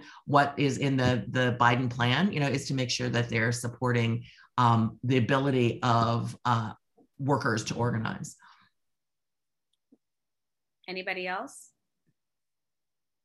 uh, yeah, I mean, I, as a, as a organized organization that is within SEIU. I mean, you know, I think it's really important that um, workers have the ability to organize, and because it does, it it, it helps to improve um, the the jobs, and there's a lot of gains and wins that have come along with unionization. Um, so, you know, we work very closely with 1199 SEIU, uh, and and the more that we can have um, workers be able to organize is just really important. So, know, Thank you, Tina. all right. Well, thank you, um, all of our wonderful panelists for your thoughts today. Um, and thank you for all the great questions that came in. Um, I'm going to pass it over to Natalie Foster, who's going to introduce our next conversation. So thank you all. Thank you. Thank you all so much. Uh, thank you, Erica, for moderating. Thank you, Dorian, Adria, Abby, and Tina. That was a great conversation. Um, my name is Natalie Foster. I'm a senior fellow at the Aspen Institute Economic uh, Opportunities Program and co-founder of the Economic Security Project. And this next conversation is so important because indeed, policy is downstream from culture. And nobody gets that more than these next two change makers that I'm so pleased to introduce. I'm thrilled to introduce my friend Ai-jen who is the National Domestic Workers Alliance Executive Director. She is the co-founder of Caring Across Generations and a true MacArthur genius. And she will be in conversation with Justin Baldoni, known to so many of us as Raphael on the hit TV show Jane the Virgin, and is the director and producer of Clouds and Five Feet Apart, and is the co-founder of Wayfarer Studios. So Ai-jen, Justin, thank you so much for being here. We are really looking forward to your conversation, and I hope that you will take it away now. Thank you so much, Natalie. Great to see you, and huge gratitude to the Aspen Institute for hosting this incredible conversation today. I learned so much from that last panel. And it's so great to see you, my friend Justin. How are you? Hi, it's so good to see you. so good to see you. Although it's a it's an interesting there's a lot in the air this morning. That's right. Before we dive in, I did want to acknowledge the intensity of this time, especially for Black communities as we grapple with the ongoing devastation of police violence in our nation and really a hope and a commitment to transforming all this pain and heartbreak into more investment and care for Black children, families, and communities, and all of us moving towards that vision together. Mm. Oh, may we get there. May we get there. That's right. Oh, and may we love each other enough to uh, have justice look like love. Mm, beautiful. So, Justin, I have been looking forward to this conversation, you know, um, because you and I started this conversation about how we value care in our country years ago, maybe three years ago, four years ago. And I'm a Um, baby. I'm a baby in this conversation. It's like, you know, I'm like I'm sitting down with an Einstein in terms of care and infrastructure and giving. So I so uh, I continue to be a baby, but man, you are something else, Jen. So inspired by all that you do and continue to do and fight for. Well, I feel honored because our partnership has enabled a whole opening Mm. of a conversation about care with men um, and so much more as a part of this larger opening that we're experiencing in our economy right now, in our country, right? When we first started talking, uh, we were in this moment where most of us kind of thought about caregiving as a private, personal burden, something to be kind of dealt with in the privacy of our homes, Yeah.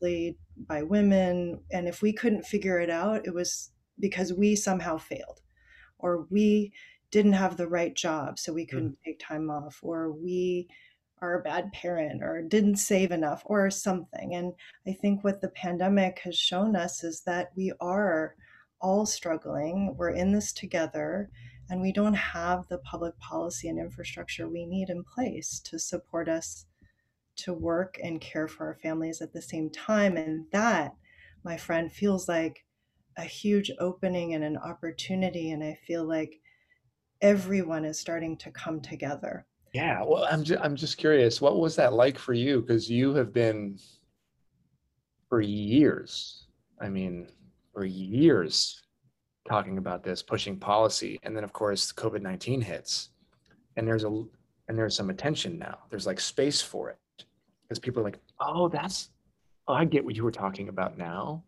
Oh, that's what you were talking about. Well, that makes sense. What's I'm just curious. Uh, outside of all the, I'm, I know we're going to get into policy, and you're going to talk and educate all of us on on that. But I'm just curious for you, what what that's like to to have your life's work suddenly be acknowledged very rapidly, um, and at the same time also balancing the reason why it's being acknowledged is devastating. At the same time, what did you go through? Well, I think um, one piece of it is to see the experiences of caregivers be acknowledged and affirmed that caregivers who have been kind of holding this, carrying us as families, as an economy, finally being recognized and and applauded care workers applauded as essential workers yeah. um, family caregivers understood as needing support urgently um, you know there's all kinds of calls to action and seeing that recognition has been so transformative and i know one of our members susie rivera just had a conversation with the President of the United States, President Biden, over the weekend. Um, and, and, it was all about her work, her experience, her life. And for that to be visible right now is so transformative and, and life affirming. Just getting, just, just being able to hold court and have that, right? I mean, that's such a huge win. Yeah. Well, as an artist and a storyteller, you know the power of seeing your experience yeah. recognized and represented and how what it means in terms of feeling a part of the story right? And yeah. a protagonist in your own story. And i'd love to hear what care has meant to you and your personal experience. Like what is your care story? We all have one. You know i um I'm gonna flip it and because I want to I want to talk about I want to talk about because um, I don't have the care story that I mean I have care stories but but but this is what I want to say around my version of that. Yeah. I am somebody who because of my privilege has missed a lot. I've missed a lot. I've I've overlooked a lot um, and and honestly, it's our friendship and so much of the work that you've done, your TED Talk, uh, which was brilliant, by the way. We can always talk about that. Um, you, I would say that what I want to talk about right now is my version of this care story is how open my eyes have become to uh, taking care of the ones that care for everything else, the the ones that make the invisible work that do the invisible work to make all the other work possible. And I've missed it. I've missed it. I don't know if I would have been compassionate or empathetic enough or or or had the wherewithal in the middle of everything falling apart to think about all of the people when the pandemic hit all the caregivers that were unable to care and were without jobs and with, and I don't know if I would have been able to do that had it not been for our friendship and for the work that you're doing. So my version of talking about care right now is talking about how me as a as a white straight cisgendered privileged man has missed so much of the importance of it because society has taught me that that invisible work doesn't matter. Mm. And you coming in reminding all of us at the beginning of the pandemic like if you're like you got to keep paying people. We have to keep taking care of our workers, our our our caretakers, all of the all of the, the people that are making minimum wage who are working three, four jobs just to put food on the table. They are the ones that were affected the most by it. And I got to be honest, I might seem woke to a lot of people out there that don't really know me, but I think I probably would have missed it. I would have been so wrapped up in my family and trying to figure out our world and and having our kids and all of this that I, I don't know if I would have if I would have been thinking about all of those other people. And I think that right now that's the care story I think that's the most important for me is my recognition of how of, of my shortcomings and my limited visibility with privilege.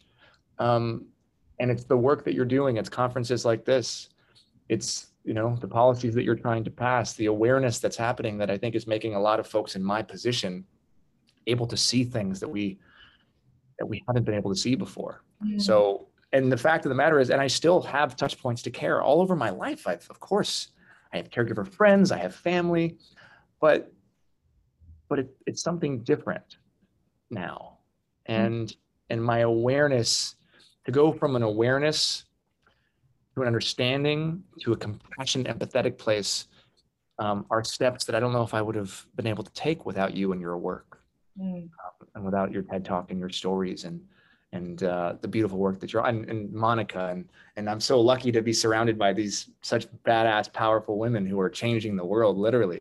Um, so that's kind of just I just wanted to like throw that out because I think there's a lot of people like me that maybe don't admit it. Mm. Right there's a lot of people that where the pandemic hit were like, wait, I got to pay that person even though they're not coming. There's a lot of people like that. And they won't talk about it. They'll just say, oh yeah, I paid. Oh yeah, of course I paid her. But it doesn't it doesn't mean that you weren't thinking that you shouldn't. And it's the thought that came up for a lot of a lot of people who are so focused on themselves. That thought is the thing we have to unlearn and that matters the most because that thought indicates where we actually view the human beings who care for us mm. right? The invisible work that makes the work possible. And and I couldn't be here. I couldn't do what I'm doing if it were not for my wife and our nanny who we pay, right? Capitalism is not possible without the unpaid labor of mothers and all of the minimum wage care that we have all around the country. So that's my rant. Um, no, I know. I, uh, I just, you know. it's not a rant. I think you're telling the story of this country. We you're describing our culture, which is a culture that has made some of the most important relationships and work in our world the least visible, the most taken for granted, and the least mm-hmm. valued and protected. What do you think that is? Well, and this speaks to your life's work, which is that I think that we have um, always associated care with women. Mm. And women have always borne the cost of us not having care infrastructure, not having childcare, not having paid leave, not having long term supports and services or home and community care for the elderly and people with disabilities. Women have disproportionately kind of borne the weight and the cost of our societal lack of that system and women of color who do work in the care economy have borne the brunt of it, working for poverty wages and not able to take care of their own families doing this work. Mm. And so I think it is about, it is a, um, a reinforcing narrative that the people who do this work and this work itself are less than, less than real work, less than real workers, less than fully human. And we have the opportunity right now to write a new story. And that's where I think storytellers, artist, director, producer like you really come in, and why it's so powerful that you've created this platform. For those of you who don't know, it wasn't in the bio, but Justin has created this incredible platform called Man Enough to spark conversations among men about masculinity, conversations that are really essential to us undoing this hierarchy of human value and of economic value that keeps one set of people below another set and devalues work that's associated with women, devalues care work. And I'd just love for you to share a little bit about why you started Man Enough and why you wanted to partner with us at Caring Across Generations on Man Enough to Care. Hmm. Um, well, first of all, thank you. that was an awesome answer. I learn every time I listen to you, especially. Uh, this makes me realize how much more I wish we talked, right? More private conversations. Deal. That's public one. Um, I, I much prefer being a student uh, than being than having you ask me questions. Uh, look, man enough. at its man enough is really um, it's really reflective of my journey. It's my journey, uh, kind of digging up and unearthing a lot of these truths that uh, I think I've been taught as a man to not explore, um, to have uncomfortable conversations, uh, to to challenge the very systems that are put in place that benefit us, benefit folks that look like me, which is messy and uncomfortable, um, and really to learn. It's look, it's also it's also been created selfishly. Um, it's, it's not like man, as much as I wish Man Enough was like super successful and it like you know made all this money. It's really the opposite. It's it's it's like I'm selfishly doing it because I'm learning and I get to sit at the table with folks like you and uh, and really what it's coming down to is let's have these conversations that we don't have. Why aren't we talking about it? Why aren't we talking about this stuff? Why haven't I thought about caregiving? Why has that not even entered my brain? Why have I just assumed that it's a woman's job? What's the part of my brain that just that just when I hear when I see the word caregiving, it's synonymous with woman. And then if that's there in my brain, where did it come from? Was it planted? Was it taught? It definitely I wasn't born thinking that well, geez, if that's the case, how do I unlearn that? What does it actually look like? These are, this is like, you know, I call it kind of the why ladder. It's like we got to keep asking ourselves why to get to the, to the, to the truth, to the actual answer. And we have not been taught to do that as men, not in mm. America, not in most Western countries. So, Man Enough is really my journey of unpacking and undefining what it means to be a man, to honestly just make room for anybody who identifies as a man to be a man. I don't want to redefine it, I want to undefine it because in redefining it, all we're doing is we're still we're creating a new definition that somebody's not going to fit in. Mm. So somebody out there is going to be left out of a definition and that's going to cause them the same pain that all of us are experiencing. When in mm. reality, you got to throw the whole damn thing out. So uh so yeah, so and you know, it's funny. And what I was thinking about, you know, so my book comes out Tuesday called Man Enough. And uh, I'm actually at the Kelly Clarkson show right now. So this is not my office. This is a this is our green room, and and it was some. And I want to just point one thing out. If it it was con- it was our friendship, it was conversations with you. It's doing man enough to care, which I know we're going to talk about. But as I was writing the acknowledgments from my book, and she doesn't even know this yet. I don't think she's watching. I was writing the acknowledgments for my book, and I was thinking about all the people that made it possible for me to write this book. And it was thanks to you that I recognized and thought about like one of the most important people and the fact that I could write this book was, was our nanny. I would have never thought, it makes me kind of tear up. I would have never had that. I would have never had the, the blessing and the benefit of being able to even recognize that had it not been for our friendship. Right? Like how many authors put their make their nannies at the end? But, no, but it's true. And it's not like, oh, give me a pat on the back. It's just like I've been so ignorant I've been so ignorant my whole life to this stuff. And and so I just wanted to say thank you for that because as I was thinking about all of this stuff, and this just happened recently, um, she's one of the first five people mm-hmm. that I think because I couldn't have written my book had she not been providing care. Yeah, that's and uh, and that's where and I just want to say like policy is important. You're going to change the world with your policy, and I, and I know we're going to talk about that and the way that you're advocating. But it's these little things it's this it's it's the awareness of a of a of a white privileged dude like myself who sees that it's then who do i share that with mm. and how many people see that in the back of my book and be like oh wait a second it's because oh well that i have my version of that or it's my wife or whatever it is or maybe it's flipped um, and so i just want to say thank you for that too mm. so beautiful i want to i want to hear quickly about what made you get into this? Because you have a caregiving story, of course, and then we can jump into maybe some of the other stuff. But I think that that hearing that I think really grounds us in in why you're doing the work. Yeah. Well, one, I want to say that it's so important that you told that story about who made your book possible because I think so much of um, what we're trying to do right now, especially because our Congress, our president, everybody's trying to figure out how do we get back to work in this mm time? How do we recover from this devastating pandemic? And to just recognize for a moment that it's good care is going to help make it possible for so many of us to get back to work and so many of us to have agency and to create and to learn and to grow in all of these ways. And like good care is at the foundation of it all. And um, and your story is like a perfect example of that. Um, and it's what why we've been saying care is infrastructures because if infrastructure is the fundamental stuff that makes everything else work like that is it right? Can't build anything without a foundation. That's right. Exactly. And some of that foundation are people.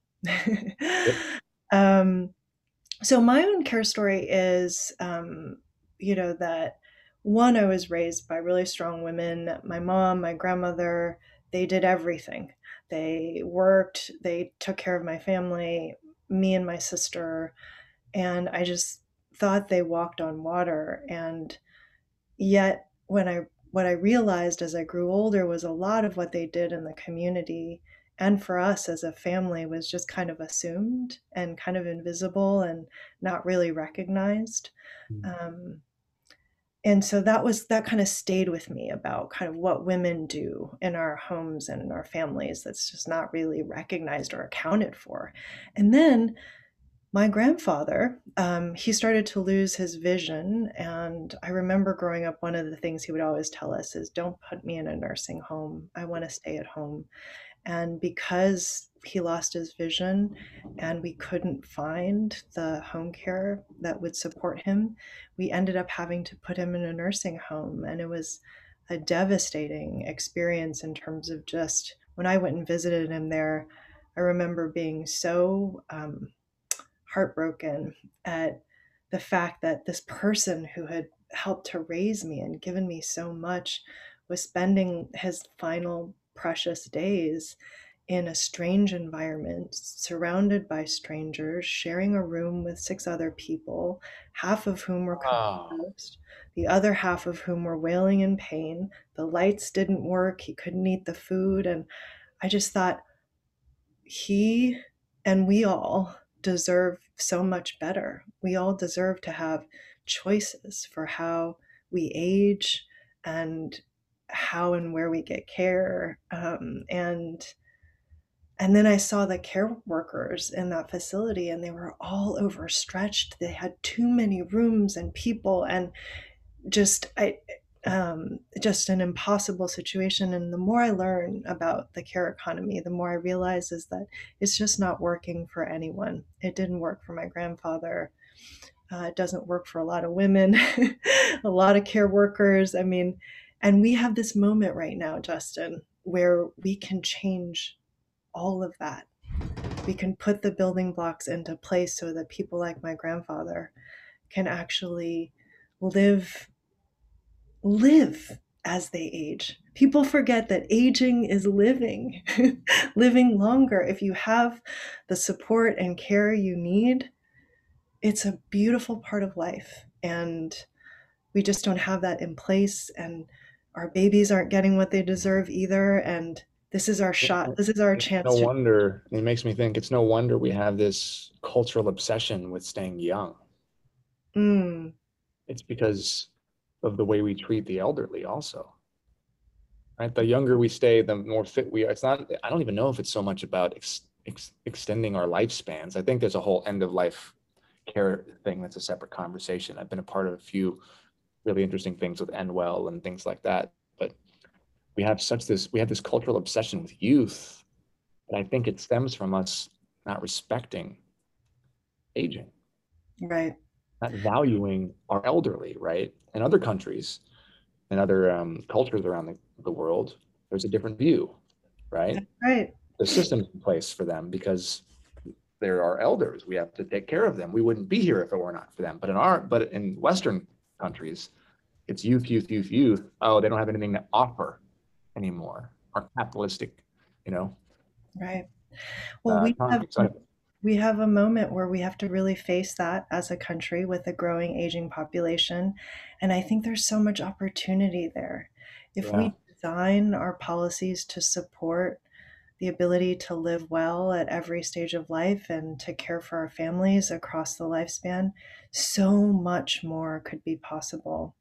And it's one of the reasons why, I mean, this conversation happens among women quite a bit um, and ha- always has. Now it's happening in the public square. And one of the reasons why we were so excited to partner with you on Man Enough to Care was to really surface the fact that I think this conversation is happening more among men now. And yeah. it certainly needs to happen more. And I'd just love for you to talk for a moment about Man Enough to Care and kind of what you hope um, people will take away from it and what maybe what you learned from it. I learned a lot. I mean, it started with started with our friendship, of course. Um, I remember sitting down and when we had coffee that day, we were just throwing around ideas of how we could help, right? Because first question I always want to ask is, uh, how can I help? And we were building Man Enough, and um, you know, in doing my own research and in talking to you and others, you know, when you think about undefining masculinity or just masculinity in general, you just never you never associate caregivers with men. Yet, if you think about the qualities inherent in a caregiver, I think you'll find a very healthy mix of very masculine qualities. Like, you got to be brave and fearless. That's you know, right. You got to be tough. Like, there's there's a lot of things that you have to be, and I love taking masculine qualities and flipping them on their heads and saying, okay, well, if you're a man, all right, well, aren't you told as a man that you have to provide? Okay, well, what does that look like? Providing. Aren't you told as a man you have to protect? Aren't you told a man you have to do all of these things? All right, well, we're not going to change the system overnight. Patriarchy is what it is, right? Our culture is what it is. But if these things make you a man, then maybe the challenge should be well, doesn't that apply to caregiving? doesn't that make you doesn't that make you more of a man in many ways if you're a, a caregiver um, and so i thought it could be a really interesting conversation to again use that word man enough that reclaiming of the word that's been used to put us in these boxes and to and to hold us back from being our full our, our full human selves um, not just men and say all right let's be man enough to care what does that look like and uh, and we created this thing together, which I'm really proud of. And we and we brought men to the conversation who had uh, experiences with caregiving, both on both sides. Um, you know, like we brought in Zach Anner, who um, who's had to be a recipient of care his whole life, um, and we brought in um, you know uh, Devon, who was a former football player, who's who at 25 years old was dealing with a daughter with with a stage four cancer while playing football and had to become a caregiver.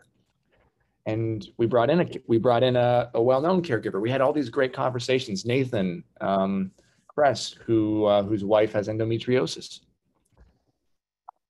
and who's caring both for her and uh, his uh, his baby.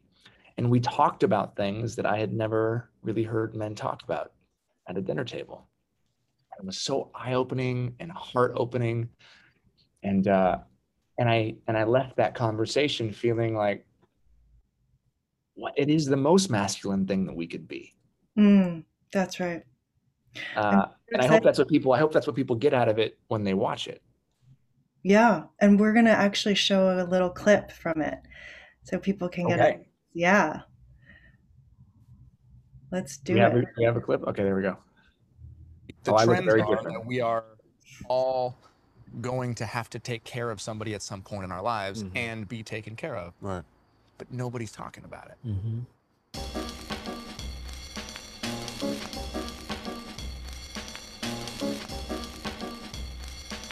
How many of us have talked to our parents about how they would like to be cared for mm-hmm. when they get older? I know I have not. I haven't either. Mm-hmm. Four years ago, my mother uh, her health crashed. Her kidneys um, collapsed. She had heart issues. And we were shocked to discover that there was no system that allowed for her to stay at home, right? She needed 24 hour skilled care and, and we couldn't offer that. So she went into a nursing home. And, you know, caregiving is very expensive. Mm-hmm. I don't know whether it's taking time off work if a Mhm. wife or a husband or a child is sick or a mother or a father. Like, there's no space for Mhm. people to take care of anybody. Our advances in science and technology have made it possible for people to live longer than we ever imagined. So, our average lifespan now is about 20 years longer than what it was in the 1930s. Hmm. And so, when we put our safety net in place, we never imagined that people would live as long as they're living right now. So, we're about to have this huge older population and a huge need for care that we're not prepared for at all. The annual cost of a private room in a nursing home is more than $90,000 per year on average. So who, Who, who can, afford, that? Exactly. My first question is who who in the world is doing it right? There are a whole bunch of countries in Europe and Japan, for example, that have universal long term care that's connected to their healthcare system. So the way that we assume people have access to elder care through Medicare, that's actually a reality for some countries. This is a big issue, right? End of life and caregiving across the board. All of us are going to inevitably need to be cared for at some point. And then the medical system in general Mhm. is just a crazy thing to navigate. What kind of support systems do we need Mhm. in America if, God forbid, something were to happen? Mhm. Because the trends are that we are all going to have to take care of somebody at some point in our lives and be taken care of, but nobody's talking about it. and it's not just about people who are aging anybody can can join the uh, disability community at any point in their lives you know True. something In can happen to Mhm. anyone I think we need better supports for people with disabilities across the spectrum and across the lifespan. People should be able to access the long term care they need. Our big vision, our big idea for the future is this idea called universal family care. The idea that one day we should have one fund that we all contribute to, that we can all benefit from, that helps us pay for childcare, elder care, and paid family leave. Basically, everything that you need to take care of your family while you're working. So, w- what are the steps to making something like that happen, and what are the roadblocks? well, culturally, we haven't really had the conversation about care. So, this is the first step. This is this what we're doing right now is actually key. We have to have the conversation so it becomes more normalized as something that we need to think about Hmm. and plan for. It's interesting to think about the like cyclical nature, Yeah. right? I think about that a lot. You know, as I'm caring for my little son, I'm realizing that also one day he might have to change my diaper. Yeah. what else has to happen? I think bringing visibility and attention to the workforce and the family caregivers who are doing this work really hidden behind closed doors and isolation every day. Let's honor them, let's support them, let's make their experiences visible. And part of supporting them is these policies that we need to pass that make it possible for people to work and care for their families. And Beautiful. I'm so glad that we were able to show a clip. I hope everybody goes to the Man Enough site to watch this series and so many of the amazing um, dinners that Justin hosts. Um, we should be we should put it in the chat for people, I guess. we did. We did. Okay, We'll do it one more time to make sure everybody has it.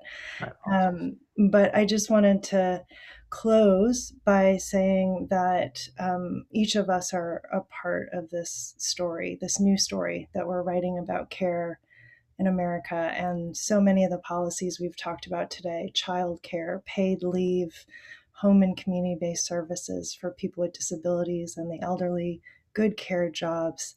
These are essential building blocks to the future and the economy that we deserve in this country. And thank you, Justin, for Oh helping. wait, Ai-jen, before you sign off, we you got to tell us what's happening with with uh with the policy. What's happening with everything that you've been fighting for? It's, are we getting closer? We don't leave we us hanging. are. We are getting we're getting so much closer. Like we've just leaped decades ahead, and um, there's been a big investment in childcare in the rescue plan, and there's going to be more to come, hopefully, in the family plan, the American Families Plan.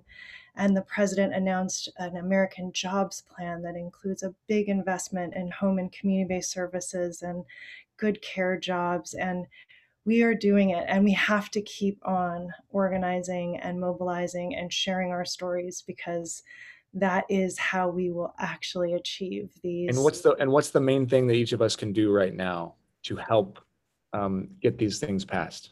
great question you can call your member of congress and ask for a meeting to share your care story and why care matters to you um, and honor the caregivers in your life, um, sharing their stories, doing those meetings with them, um, celebrating them the way Justin did in the acknowledgments of his book. Um, there's a lot to do right now, and it's all hands on deck. Hmm. I'm so grateful for your work. Likewise. uh, And, your to- book is wait. coming out. Everybody should get the Man Enough book. Um, So exciting that that's happening. I'm nervous. Um, but uh, thank you for, you know, God, I really, I can't even imagine what our world would look like if this stuff can get passed. And we can also get these caregivers, you know, way above minimum wage because they deserve it. And the more attractive it is economically, the more people will come in, the more we can um, dismantle the myth that caregivers are women. As we know, 40% of family caregivers are men. And we got to like, we got to also make it masculine too for them to see that you know what it's a beautiful thing it's a gift it's a masculine thing to caregive and especially if we can start to make money doing it with all the work that you're doing That's great. It's a economy is going to flourish because of that That's right. It's a game changer. And so, with that, I want to thank you, Justin. It's been great catching up with you. And I want to hand it back over to our colleague, Maureen Conway, the amazing Maureen Conway um, at the Aspen Institute. Thank you so much for having us today, Maureen. thank you for having us Thank you. Thank you, Ai-jen. Thank you, Justin. That was amazing. What a beautiful conversation. And thank you for all you're doing to really elevate the issues of care and get more people to care about care. It's really essential. Thank you to everybody for joining us today. This was just an amazing conversation. Really appreciate everybody tuning in. Thank you to Senator Romney, to Dr. Boushey, to Dan Porterfield, to Abby McCloskey, Adria Powell, Tina Tchen, Dorian Warren, Erica Beras. What a day. Thank you so much to my amazing colleague, Natalie Foster, who did so much work in organizing today's event. Um, and thanks to, for, to you for your great participation, for sharing your questions and comments and resources in the chat. Um, please do take a moment to respond to our quick feedback survey as you sign out. We really value your comments and uh, try to respond to them. Um, you can also send us an email and let us know what you think at eop.program at aspeninstitute.org. And we hope to hear from you. And please do join us again for another Opportunity in America conversation. Thank you.